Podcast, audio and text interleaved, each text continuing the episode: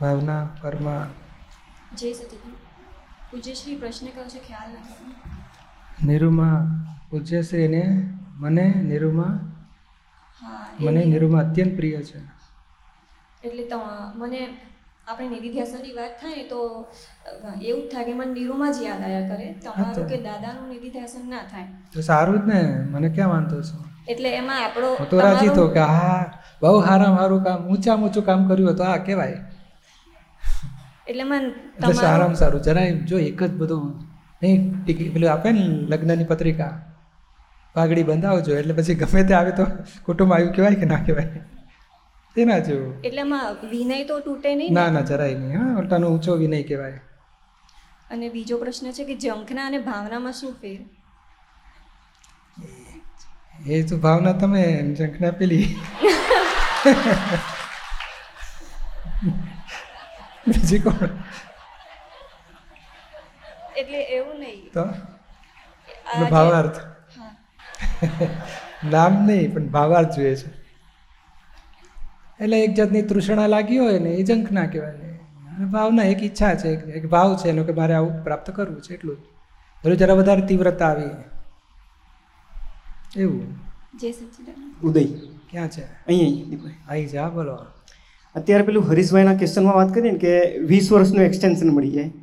પણ એકચ્યુઅલી એવું નહીં થઈ શકે કે આપણે દાદાના જ્ઞાનથી પ્રતિક્રમણ એ બધું કરીએ. તો એક્સટેન્શન ફરક પડે પણ આ તો શું છે કે આ જામી ગયેલો માલ છે ને દાદાને બોલો અઠ્ઠાવનમાં જ્ઞાન પ્રગટ થયું. અને બેડી બેડી એમની અઠ્યાસીમાં છૂટી. આ તો એક્ઝામ્પલ ગણી વીસ વર્ષ એક્ઝેક્ટ ચાલ્યું. એમને તો કેટલી બધી જાગૃતિ. પહેલે દાડાથી જાગૃતિ હતી. સોય ભાઈ ખરતા પડે આપણે જોઈએ છે કે નાનો દોષ આપણે કેટલી, આ તો એક જનરલ આપણે ચેતવા માટે સમજો ને બાપ. કે ભાઈ વીસ વર્ષનું એક્સટેન્શન પોસાશે આપણને? નથી પોસા તો પછી જાગૃત રહો કે રક્ષણ કરવું નથી દોષોનું. અલબત્ત આપણે રક્ષણવાળી વાત હજુ બહુ નથી કરીએ. ત્રણ સ્ટેપની વાત કરીએ છીએ. સિગરેટ પીવી એ ખોટી છે, કઈ રીતે ખોટી છે, જેટલી વાર પીવાય એટલી વાર ધોઈ નાખજો. પ્રતિકોણ કરે. આ ચોથો ભાગ બહુ ભારે છે. અને એ રક્ષણ રક્ષણથી આપણે જોઈએ છે ને બોલો વીસ વર્ષ થયા અમુક જાતના દોષ હજુ રિપીટ થાય છે કે નથી થતા? થઈ છે. બસ સમજી જવાનું કે આપણે દોષનું રક્ષણ થયા કરે છે માટે હજુ સુધી વીસ વીસ વર્ષથી આપણને ખબર પડી ગઈ છે દોષને. છતાં એ ખલાસ કેમ થતો નથી? કારણ હજુ ક્યાંક એનું પોષણ મળ્યા જ કરે છે. એટલે આ વિજ્ઞાન દાદાનો રક્ષણનો કાયદો સાચો જ છે. એ કપટવાળા દોષો છે. એ રક્ષણ એટલે શું ખાનગીમાં કપટ કરી નાખીને પોલ મારીને રક્ષણ કરીએ છીએ. હવે ઉઘાડું પાડી દઈએ આલોચનામાં ઉઘાડું પાડીએ છીએ એમ કરતાં કરતાં તૂટે છે. તોય પોલ મારી દે. પોલ મારીએ એટલે સમજવાનું કે આ રક્ષણ તરફ કયો રક્ષણ પછી પોલથી રક્ષણ ભોગવી લે અને પછી રક્ષણ થઈ જાય એટલે એક્સટેન્શન થયા કરે છે. એ તો આ દાદા કે ને બે પાંચ સાત વર્ષમાં તો દોષ મૂળમાંથી કપાઈને ખલાસ થવો જોઈએ. આ તો મેં કેટલા વર્ષો સુધી ચાલે છે. અમુક અમુક હા ના અમુક નાના નાના પ્રકારના તૂટી જાય છે. બીજું દીપકભાઈ આપતાવાણી દસમાં પૂર્વાર્ધમાં એક ક્વેશ્ચન કરતાં પૂછે છે કે હિપ્નોટાઇઝિંગ થઈ જાય છે તો મન અને ચિત્તને અસર થાય છે. તો ના ચિત્તને અસર થાય છે એવું પૂછે છે. તો દાદા કે મનને ચિત્તને જ અસર થાય છે. તો પછી એમાં અહંકારનું કેમનું હોય છે એ બધો માલિક તો આવી જ ગયો એમાં. પણ આ તો કયો આંગળી ના કીધું માણસને નુકસાન પણ માણસમાં કયો તો આંગળી પગની એની છુંદાઈ ગઈ છે. તો પગનો ભાગ છુંદાયો એટલે પછી બિચાર ચાલવામાં. આંગ હાથની આંગળી છુંદાય તો પગવા દોડવામાં વાંધો ના આવે તેને. એવું કયો ભાગ બગડ્યો તો કે ચિત્ત એનું હિપ્નોટાઇઝ થઈ ગયું એટલે પેલો કંટ્રોલ બહાર જતો રહ્યો પછી પોતાની શક્તિમાં રહ્યો નહીં. ચિત્ત આ રિલેટિવનો રાજા કહેવાય. અને હણાયો એટલે પછી બેદરકાર રિલેટિવ આખું ડિસ્ટર્બ થઈ ગયું એનું. અહંકાર એમાં આવી જ જાય છે, પણ આમાં અહંકારથી પણ અમુકના અહંકારના પાછા સૂક્ષ્મમાંથી સ્થૂળ ભાગ થાય, એટલે સૂક્ષ્મતરમાંથી સૂક્ષ્મમાં ચાર ભાગ પડે એના. મન એટલે વિચારણા ચિંતનો કલ્પનાઓ અને ભોગવટા કરતા પણ એ ચાર ભાગમાંથી કયો ભાગ? તો આ ચિંતનો વાળો ચિત્તવાળો ભાગ બગડ્યો. શેતલ પટેલ કલોલ પછી જયશ્રી. જય સચિદાનંદ. વિજયશ્રી અ, વિષયની ગાંઠ તોડવા માટે શું વધારે જાગૃતિ રાખવી પડે? એટલે બે પુસ્તકો વાંચવા છઠ્ઠી કલમ બોલવીને ફાઇલ વન ટુ સંભાવે નિકાલ કરવાનો ક્ષણે ક્ષણે શું જાગૃતિ રાખવી? એટલે હવે આપણે ફાઇલ વન ટુ સિવાય ક્યાંય દ્રષ્ટિ બગડે વિચાર બગડે ધોઈ નાખવાના. અને પછી એ ધીમે ધીમે ફાઇલ વન ટુમાં ધીમે ધીમે સમાધાન પૂર્વક ઉકેલ લાવવાનો. અને આપણે તો ભાવમાં પાકું રાખવાનું. એ ધીમે ધીમે આ તરફ જવું છે આપણે. અને સરસ બે પુસ્તકો વાંચીએ શિબિરોમાં આવીએ. જેમ જેમ પાંચ આજ્ઞામાં વધારે મજબૂત થતા જઈએ એટલે આનંદ જે વધશે કષાયોને ધોઈ નાખીએ. કષાયો પણ ધોવાની જરૂર છે. એટલે પિસ્તાલીસ ટકા ટાઈમ વિષયના દોષો પિસ્તાલીસ ટકા ટાઈમ કષાયના દોષો દસ ટકા આત્માને ગુણોની ભજના એ બધું જ સરખે ભાગે કરો તો ખરા. તો બહુ મોટું કસાય જેમ જેમ ખલાસ થશે ને, તો બળતરા બંધ થશે ને, તો આનંદમાં ને આનંદમાં આ વિષયના મોહ છૂટતા જશે. એટલે ધીમે ધીમે આપણે એક દિવસમાં કૂદકો મારવો નથી. પણ ધ્યેય લક્ષમાં રાખીને આ દિશામાં આગળ વધવા જેવું છે. અને ધાર્યું કરવાની મહેનત કરશો નહીં આ બાબતમાં. સમાધાનપૂર્વક ઉકેલ લાવવાનો શું અને પૂજ્યસિંહ અહીંયા આવ્યા પછી ઘણો બધો સારો અનુભવ રહે. તો પછી કઈ બી કોઈનો હોય તો જ્ઞાનવિધિમાં એને પકડીને તો લાવીએ જ. પણ પછી શું થાય, અહીંયા આગળ વધે નહીં. એટલે પછી એમ થાય કે એનો ક્યારે મોક્ષ હશે? એટલે પછી દાદા કહે છે તો ખરા ને કે તું અહીંયા આવ્યો છો તો તારે મોક્ષે તો જવું જ પડશે. એટલે એનું એક અવતાર, બે અવતાર સુધી પંદર અવતાર સુધી તો મોક્ષ થશે ને? જેટલા જ્ઞાનવિધિ બેસશે બધાનું. હા પણ આપણે બહુ આગ્રહ ને કશાય આગ્રહ તો નહીં રાખતા. ખાલી બસ. જ કહીએ કે સારું છે. બસ બસ એ બરોબર છે. પણ એ કે જેટલા જ્ઞાન વિશે તમારા નિમિત્તે જે જ્ઞાન લેશે બધા મોક્ષે જશે તો ખરા ને? હા હા જશે જશે. તમે કલાવેલા એ લો અવચૂક જશે શું. જય સચિદાન. જય શ્રી કૃપલાણી. જય સચિદાનંદ પૂજ્યશ્રી બોલો. પૂજ્યશ્રી નિરૂમાની સીડીમાં જોયું હતું કે દાદાનું નિંદી ધ્યાસન રહે નિરૂમાનું રહે પૂજ્યશ્રીનું રહે પણ જયશ્રીની તો પૂજ્યશ્રીનું જ નિંદી ધ્યાસન રહે છે. અને દાદાની વાણીનું ક્યારે ક્યારે રહે છે તો ચાલે ને. ચાલે ચાલે. દાદાનું સિમંદર સ્વામીનું મુખ્ય કહેવાય. પછી બીજું બધું એક્સ્ટ્રા આઈટમ અમે તો તમને જ જોયું છે તમારું જ નિંદી રહે છે. એમણે ચાલવા દો પણ પછી ધીમે ધીમે આગળ વધો. સિમંદર સ્વામી દાદા આપણું ધ્યેય તરીકે રાખો ને સિમંદર સાંઈની એ ચાલીસ વખત બોલીએ તો એ નિધિધ્યાસનપૂર્વક બોલીએ. દાદા ભગવાનના અસીમ જયકાર બોલીએ નિર્ધિધ્યાસનપૂર્વક બોલીએ દાદાનું સિમંદર સાગર. એમ કરતાં કરતાં આપણું આગળ વધો. અને પૂજ્યશ્રી તમે સપનામાં આવ્યા અને મને કીધું મારે મોક્ષે જવું છે તો તમે હાથ પકડીને લઈ જાઓ છો. અને પછી એમ બોલો છો કે ઘરના ક્લેમ બાકી નહીં રહે ને? તો મેં કીધું ના નહીં રહે. પાછા તમે બીજી વાર બોલ્યા કે ઘરના કોઈના ક્લેમ બાકી ન રહે ને? તો એનો અર્થ શું કહેવાય? સમજી જવાનું તમારે. ફાઇલો ચોખ્ખી કર્યા વગર તમને અહીંયા ખૂંટા બાંધેલા હશે ને તમને ખેંચવા જઈએ તો મારે ઊભા રહેવું પડે. તમારા ખૂંટા છૂટી જાય પછી તમને કોઈ રોકી નહીં શકે શું? એવી શક્તિ આપો કે પાંચ આજ્ઞામાં રહીને બધાને ક્લેમ ચોખ્ખા કરી બસ. કૌશલ. શંકા વિજે વિશે જ પ્રશ્ન છે. વિપરીત બુદ્ધિની શંકા તે સુરતા ગેબી જાદુથી. છતાં અમને નથી દંડ્યા ન કર્યા ભેદ હું તુંથી એ દાદાશ્રીનો એક છે પ્રશ્ન. છે ને? એટલે દાદાવાણી ઓડિયો જ્યારે સાંભળું છું ત્યાં સુધી કશું નથી હોતું પણ તમારું અને નિરૂમાન જે સત્સંગ હોય છે એમાં શંકાઓ બહુ રહ્યા કરે છે. એટલે છ મહિનાથી એવા જ બધા સંજોગો મળતા હતા વ્યક્તિઓ કે શંકા કરાવે કે હા. હા એટલે કાગળ પર લખી નાખવાનું મોકલી દેવી પછી તને બતાવી દઈશું કે આ અમે કે કરેક્ટ છે કે ઇનકરેક્ટ છે બધું સમજાવી દઈશું. આ શું અણસમજણથી બધું ઊભું થાય? અણસમજણ એટલે શું? નહીં આપણે પાવર જતો રહ્યો હોય રાત્રે વીજળીના કડાકા બડાકા થતા હોય ને એમાં કંઈક દેખાય આપ ચમકીએ ને સરસ લાગે સાપ જેવો હા એકદમ. શંકા પડે કે ના પડે? હા. ટેક્સી કરી પછી આપણે લાઇટ જ ના હોય ને પછી પાવર જતો રહ્યો હોય તો શંકા આપણી કાઢે કોણ? અને પછી ધીમેથી પાવર આપે ફ્યુઝ બ્યુઝ બધું આવે ને પછી લાઇટ ચાલુ કરીને જોઈએ. ઓહો ઓ આ તો દોરડી પડી છે કે છે. પટ્ટો પડ્યો છે આપણો. આપતાવાણી દસમાં બુદ્ધિનો જે છે ને એટલે આવું બને કે નહીં? ઓછું અજવાળું તો શંકા ઊભી થાય પૂરું અજવાળું તો નિસંગ થઈ શકે. એટલે આપણે અજવાળા વધારવાની જરૂર છે. શંકાને ખસેડીને થાકી જઈશું. અજવાળું વધારો ને એની બદલે. એટલે પછી પેલું દેખાશે આ પટ્ટો પડ્યો છે. પણ ગમે તેટલા સત્સંગમાં આવે કે આપતાવાણી કે વાંચીએ છીએ ને તો એમ એ ઊભું જ રહે છે સાઈડમાં. હા એટલે એ કઈ જાતની શંકા છે એ થોડુંક સોલ્યુશન લેવું પડે ને. આપતા પુત્રને મળી છો. પછી બની શકે તો લખીને આપજે કોઈ વખત. આવી આવી જાતની શંકા ઊભી થાય છે તો તને પછી પ્રકાશ ધરીશું. તો કે ભાઈ આ દેખાય છે પણ આ પટ્ટો છે. ચમકે છે નાક નથી ભાઈ તું ડરીશ નહીં. અજવાળું ટોર્ચ મૂકીને દેખાડીએ તો પછી શંકા જતી રહે ને આપણે? હા એટલે કહેવાય શું? અહીં ભેદ નહીં પાડીએ કે હે તું મારી માટે આવું માને છે? કારણ તું જેને દે- ઓળખું છું ને એની માટે તું કહી શકું. બીજું નથી ઓળખતો એની માટે તું શું કહી શકવાનું? એટલે આપણે પછી એનો ખુલાસો મળી જાય કે ભાઈ તો આવું દેખે છે પણ આવું આવું છે. હું એનાથી જુદો છું એટલે તારે દુઃખી થવા જેવું રહ્યું જ નહીં. અને આપણે એકના એક જ છીએ. જસ્મીન જય સચિદાન પૂજ્યશ્રી પૂછે પૂજ્યશ્રી એક ફાઇલ એવી છે ને કે એની પ્રકૃતિ એકદમ સ્લો અને જસ્મીનની પ્રકૃતિ એકદમ ફાસ્ટ. તો કેવું થાય કે બાકી બધી પ્રકૃતિ સાથે એડજસ્ટમેન્ટ ફૂલ લેવાઈ જાય અને આમ કહીને તો ટેન આઉટ ઓફ ટેન પણ એની સાથે છે ને આમ પહેલાં દસમાંથી છ વખત, હવે આઠ વખત વધ્યું છે. પણ કેવું થાય કે એક પોઈન્ટ આવે અહીંયા સ્ટોપ થઈ જ જાય છે. અને વાંધો નહીં કયો પોઈન્ટ આવે શોધી કાઢવાનો ત્યાં પછી સોલ્યુશન ગોઠવવાનું. આઠ વખત સુધાર્યું એટલે એંસી ટકા સુધર્યું તો વીસ ટકાનો શું હિસાબ? ધીમેથી આપણે તપાસ કરો પ્રકૃતિનું એડજસ્ટમેન્ટ અને એ ઓછી, જેને ઓછી લાઇટ હોય, એને ગોદા મારવાનો હોય કે એને લાઇટ ધરવાની હોય?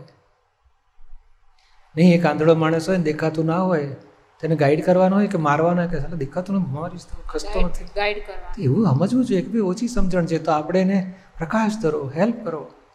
લાગણી તો રાખો થોડીક તો એમ તો પૂછે છે ના પોઝિટિવ પોઈન્ટ્સ ને બધું ખ્યાલ જ છે ને જ્ઞાને બધું ગોઠવાય હવે નક્કી કરો ફરીથી કે ભાઈ હવે એને ઓછી સમજણ પડે છે. તો આપણે વધારે સમજણવાળો એનું નામ કહેવાય કાઉન્ટર પુલી નાખીને એને લેવલે જાય આવે. અને એને સમજણ પાડે. પાછું પૂછે છે મનથી દ્વેષ થાય છે પછી વાણીથી નથી થતો પણ જે મનથી થાય છે ને એ નથી ગમતું તો પ્રતિક્રમણ કરાવો. અને ફરી નક્કી કરો કે આવો એડજસ્ટમેન્ટ લેવું છે કે જેથી કરીને એને દુઃખ ના રહે અને ફાઇલનો સંભળાય જય સચિન જય. સચિદાન. પૂજ્ય શ્રી દીપકભાઈ છેલ્લા બે મહિનાથી અમે એટીપીએલમાં રહેવા આવ્યા છીએ. અહીં આવવાનો ખૂબ જ ભાવ હતો, તે પૂરો થયો અને ખૂબ આનંદ પણ થાય છે. પરંતુ કંઈક અંદર અજંપો, ખાલીપો રહેતો હોય એવું રહ્યા કરે છે. વિધિ, વાંચન, સેવા બધું થાય છે, પણ મનમાં ગમતું નથી એવું રહ્યા કરે છે. તો આશીર્વાદ આપો કે આ બધું નીકળી જાય અને આનંદમાં જ રહેવાય અને મોક્ષનું કામ કરી શકીએ. તમારે કહેવાનું, હું છું ને તારી સાથે? શું કામ તને મૂંઝવણ થાય છે? એવું અંદરથી જ આપણે હૂંફ આપવાની. બહારથી ખોળવા કરશો ને જડશે જ નહીં પછી જડશે નહીં કે કંઈક ખૂટે છે કે ખૂટે. કશું ખૂટતું નથી, મહીવાળા જાગવાની જરૂર છે. સમજાયું ને? હા ખરેખર બધું આ તો આ તો કહે ને અંદરથી બધી આ વૃત્તિ એવી ને કંઈક કંઈક ઓછું પડ્યું હશે તો આમ થશે તો. એટલે બધું ઊભું કરે તો આપણે કહે અમે છીએ ને તારી સાથે. દાદા કહે ને અમે હું ફાપતા હતા બહારથી કોઈ ના આપે ત્યારે હું કહું પટેલ છું ને તારી સાથે. શું કામ તમે ગભરાવ છો? આ જરા હાથ ફેરી આપ્યા હમણાં મટી જશે કે છે.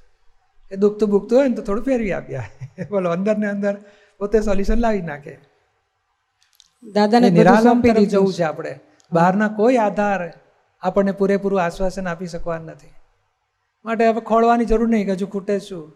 આપણે ખૂટવાવાળો આત્મા હતો એ પામી ગયા છે. હવે ખૂટવા જેવું રહ્યું નહીં. પડઘા છે. ખરી પડશે બધા. રીતા રીટાબેન પટેલ. જય સચ્ચિદાનંદ પૂજ્યશ્રી. આપ જે વારંવાર વિધિ કરાવો શુદ્ધાત્માની અને વારંવાર પ્રોગ્રામમાં દર્શન હોય છે તેનું મહત્ત્વ શું છે? કે દર્શનનું મહત્ત્વ તો બધાને ભાવ હોય તો પૂરા થઈ જાય. ચરણ સ્પર્શના ભાવ હોય ને બધાને. અને એ શું કરે? અહીં ચરણ હાથેથી ચરણ સ્પર્શ કરે ને આંખોથી આંખો મેળવીને દર્શન કરે. એટલે ભગવાનના દર્શન કરવાના શુદ્ધાત્મા ભગવાનના. એટલે એનાથી પાવર ભરાય? પાવર ભરાય ને જાગૃતિનો પાવર ભરાય. અને અને વિધિમાં તમે શુદ્ધાત્મા એટલે તમે આ આ રીટા તરીકે જે આપણે ઊંધું ગુણાકાર કરે એનો ભાગાકાર કરે કે ના રીટા નહીં હું તો શુદ્ધ આત્મા છું શુદ્ધ આત્મા છું. એટલે આત્મભાવ મજબૂત થતો જાય અને પેલો અહંકારો દેહભાવ ઓગળતો જાય. એટલે આ બહુ ઊંચું છે. સંજો સહેજાશે થવું જોઈએ. ઉર્વશી પટેલ. અમદાવાદ. ઉર્વશી પટેલ. મારે શું કરવાનું છે એ પૂછવું હતું. તમારે શું કરવાનું છે એટલે? તમે શુદ્ધાત્મા થયા કે બાકી છે હજુ? બાકી છે. તો પહેલાં પેલું જ્ઞાન લઈ લેવાનું. પછી જ્ઞાન આજ્ઞામાં રહેવાનું. ઈચ્છાઓ પૂર્ણ ન થાય તો મોક્ષ. શું લખ્યું છે? મોક્ષ મળે ખરો? હા ઈચ્છાઓ કેવું છે કે હવે આ જ્ઞાન મળે છે ને ત્યાર પછી હું શુદ્ધાત્મા થયું એટલે પોતે નિરીક્ષક પદમાં આવે છે. અને પોતે પછી મોક્ષ પામશે. હવે આ ડિસ્ચાર્જ ઈચ્છા પછી રહે. એ કુદરતી રીતે એક પછી એક સંજોગ મળતા જાય, ઈચ્છા પૂરી થતી જાય. અને ઈચ્છા એ પૂરી થશે અને પછી મોક્ષે થઈને ઊભો રહેશે. પછી શું છે? મારું કરતાપણું અને પરમાત્મામય હરપળ ક્ષણ ક્ષણ રહું તે કૃપા કરો. એ બરાબર છે. કરતાપણું છૂટે તો જ પરમાત્મા સાથે હરપળ રહેવાય શું? એ કરતાપણાને લઈને તો અહંકાર ઊભો રહ્યો છે. અને અહંકાર થવાથી ભગવાનથી જુદા પડ્યા છે. મને એક પ્રશ્ન પૂછ્યો હતો કે જેમ દાદાજી કહેતા હતા કે જેમ સેલિબસી હોય છે બ્રહ્મચર્ય, તો એમાં અગર મારા વ્યવસ્થિતમાં હોય પણ કે મને લગ્ન કરવાના છે, તો એ ચેન્જ થઈ શકે. તો મારા માટે પોસિબલ હોય એવું ફોર્મ ડિસિઝન કરવું? એટલે આ નિશ્ચયથી બધું ફેરફાર થઈ જાય શું નામ તમારું? રીતિકા. રીતિકા આ દીપિકા પરમાર છે. કાંઈ વાંધો નહીં. પણ એ નિશ્ચય જેનો મજબૂત હોય ને એનો બધો ફેરફાર થઈ જાય. પણ એ નિશ્ચય અવિરોધાભાસ રહ્યો છે. કદાચ મારો આમ થશે તો પછી ઘરવાળા આમ કરશે તો. આપણે સ્ટ્રોંગ નિશ્ચયમાં હોઈએ તો ફેરફાર થતો જાય બધો કાલકટાના એક સેશનમાં તમે મને કીધું હતું કે ફર્મ ડિસિઝન રાખવા માટે એ always back of the mind રહેવું જોઈએ પણ સમટાઈમ્સ એ નથી રહેતું. તો એ કેવી રીતે શક્તિ કરાય? માગવાની દાદા ભગવાન પાસે. તમે મને પ્લીઝ શક્તિ આપો. એ બરાબર છે. જય સચ્ચિદાનંદ. દીપિકા પરમાર. જય સચ્ચિદાનંદ પૂજ્યશ્રી પૂછવા તો આપતા આપતાવાણી આપતાવાણી એકમાં દાદાશ્રી કહે છે કે દ્રષ્ટિ રાખતો રાગનો એ રાગ છે. એને તો મૂળથી જ કાઢી નાખે તો સત્ય સમજાય. એટલે જ્ઞાનમાં પ્રગતિ ન થવાનું કારણ શું આ બની શકે? પણ એ દ્રષ્ટિ રાખવાની હોય? કે છે ભાઈ અમે તો અમુક ધર્મના અમારા ગુરુ એ સાચા, બીજા બધાનું માનવું જ નહીં. એટલે એ પછી એમાં દ્રષ્ટિ રાખ બેસી ગયો હોય. એટલે બીજી વાત એને સાચી વાતે પેસવા ના દે.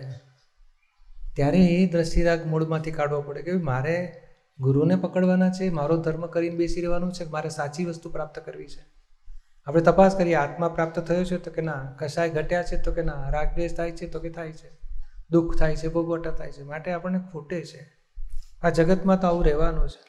હા પૂજ્યશ્રી આવું જ થાય છે તમે જેવું કહે. જ્ઞાન લીધે બે વર્ષ તો થયા પણ આજ્ઞા બી સારી રીતે પડાય છે પણ જોઈએ એટલી પ્રગતિ ના એ આપણે માટે આ દ્રષ્ટિ રાખની જરૂર નહીં. આપણે તો આ ભરેલો માલ ચીકણો હોય ને તો આપણને પ્રગતિ ઓછી દેખાય. બાકી ધીમે ધીમે ખાલી થવાનું શું કોઈને દુઃખ ના થાય એના પ્રદક થાય તો પ્રતિકોણ કરવાનો બસ. કાનંદ શાહ. જય સચિદાન બોલો.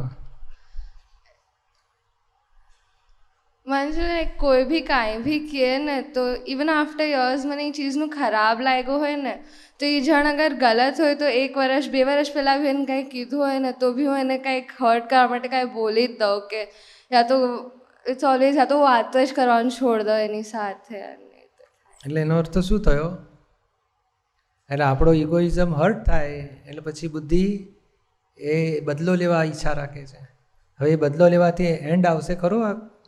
આપણને હર્ટ થયું અને એન્ડ આવશે કે જ્ઞાનમાં રહીશું તો એન્ડ આવશે? હા એટલે આપણે મય કાનનની બુદ્ધિ પકડી લે કે મને આવું કહ્યું છે હું જોઈ લઈશ. તો આપણે કન પ્રતિક્રમણ કરો. આપણે કોઈને દુઃખ આપવું નથી. સમજાયું ને? એટલે જેટલી વાર યાદ આવે ને મને હર્ટ કરી ગયો મને આમ સંભળાવી દઈશ તેમ સંભળાવી દઈશ. ના મારે કોઈને દુઃખ આપવું નથી. હે દાદા ભગવાન મનથી વાણીથી વર્તનથી કોઈને દુઃખ આપવું નથી. મને શક્તિ આપો. મારે કોઈને દુઃખ આપવું નથી. અને પછી પ્રતિક્રમણે કરાવવાના કે, હે દાદા ભગવાન, હું માફી માગું છું. હે શુદ્ધાત્મા ભગવાન, માફી માગું છું. ભોગવે તેની ભૂલ. બન્યું એ તે ન્યાય. એની ભૂલ કાઢવાની રહી નહીં ને પછી. સમજાયું ને? અહંકારનું તોફાન છે, બુદ્ધિનું તોફાન. પેલાને બદલો લેવાનો બતાડે છે. અને એ પ્રકૃતિ કહેવાય, નોંધી રાખે. પછી ટાઈમ આવે ને ત્યારે ઘા મારે. પછી પેલા એ બદલો લે કે હે તે મને દુઃખ આપ્યું પછી. તો આપણો વેપાર વધે કે ઘટે? હા આપણે વધારવો છે તો ઊંધા જાઓ. ઘટાડવો હોય તો સીધા જાઓ શુદ્ધાત્મામાં સમજાયું ને? દાદાની ચોપડી વાંચો છો કે થોડું થોડું? ક્યારે ક્યારે? હા તો થોડી થોડી વાંચવાની દાદાની અન્ડરસ્ટેન્ડિંગ મળશે ને? અક્રમ વિજ્ઞાન અક્રમ એક્સપ્રેસ આવે છે ને? હા તો એમાં થોડી થોડી મળશે. પછી થોડી થોડી નાની નાની ચોપડી વાંચવાની. ચિંતા ક્રોધ એડજસ્ટ એવરીવેર છે ને બધી નાની નાની ચોપડીઓ? વાંચવાની શું? ફાર્મસીમાં માઇક્રો ઓર્ગેનિઝમ્સ પર ડ્રગની એફિકસીને એવું ચેક કરવામાં બહુ બધા પાપ કર્યા હોય એના પર બધું ચેકિંગ કર્યું હોય તો એ કેવી રીતના પ્રતિક્રમણ કરવાના? તો એ તો માફી માગવાની જ બીજું શું થાય? એટલે એક એક જીવને યાદ કરીને પાંચ પાંચ દસ દસ મિનિટ પસ્તાવા લેવાના.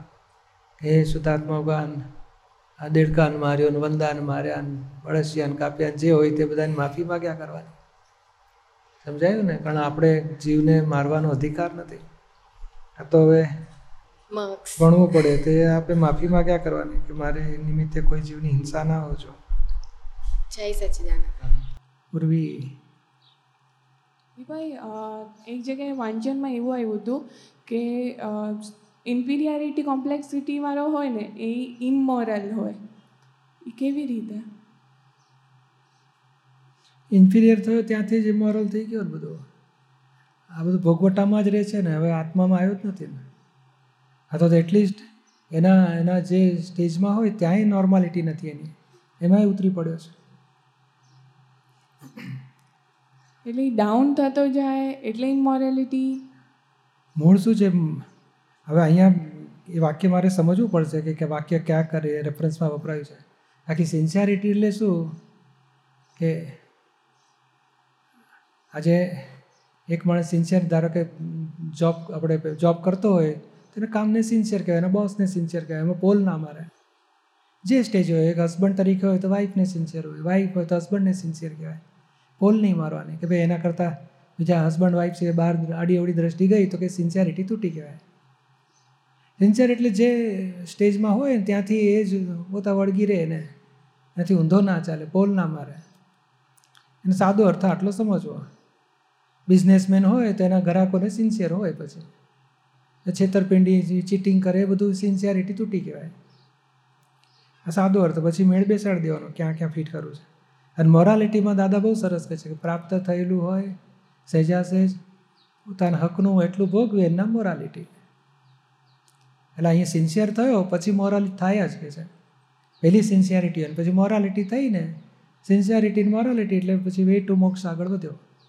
હંડ્રેડ પર્સન્ટ સિન્સિયર ને હંડ્રેડ પર્સન્ટ મોરલ એટલે મોક્ષ માટે છૂટ્યો. એટલે હવે ઇન્ફિરિયરિટીવાળાનું પછી એ દુઃખમાં જ પડે. એટલે એને પછી એટલે આ કયા રેફરન્સમાં જોવું પડશે?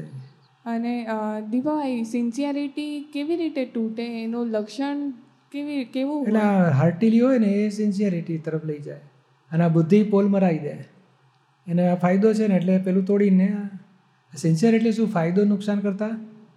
હવે સિન્સિયર રહેવું છે. મારો જવાબદારી છે મારી જગ જવાબદારી મારી. એટલે મારે એમાં આઘા પાછા ના થવું પણ બુદ્ધિ ડખો કરી નાખે પોલ મરાઈ દે. સહેજ અપમાન થયું હોય ને તો સિન્સિયરિટી તોડી નાખે કે મરવા દો કે છે. અને અપમાન થયું હોય કે માન મળ્યું હોય પણ મારે જવાબદારીપૂર્વક પૂરું કરવાનું એમાં સિન્સિયર જ રહેતો હોય પોતે.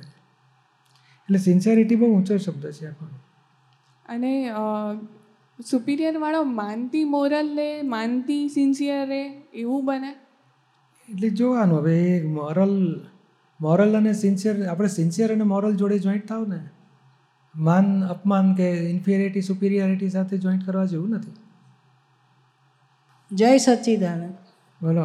મંજુલાબેન પટેલ બોલું છું. બોલો. હા, મારા પુત્રને ખૂબ જ એમ કે વિચારો નેગેટિવ આવે છે. અને એના કારણે કંઈ પ્રવૃત્તિ કરી શકતો નથી અને ખૂબ જ અફસોસ કરે છે કે સ્થિર થઈ નથી શકતો.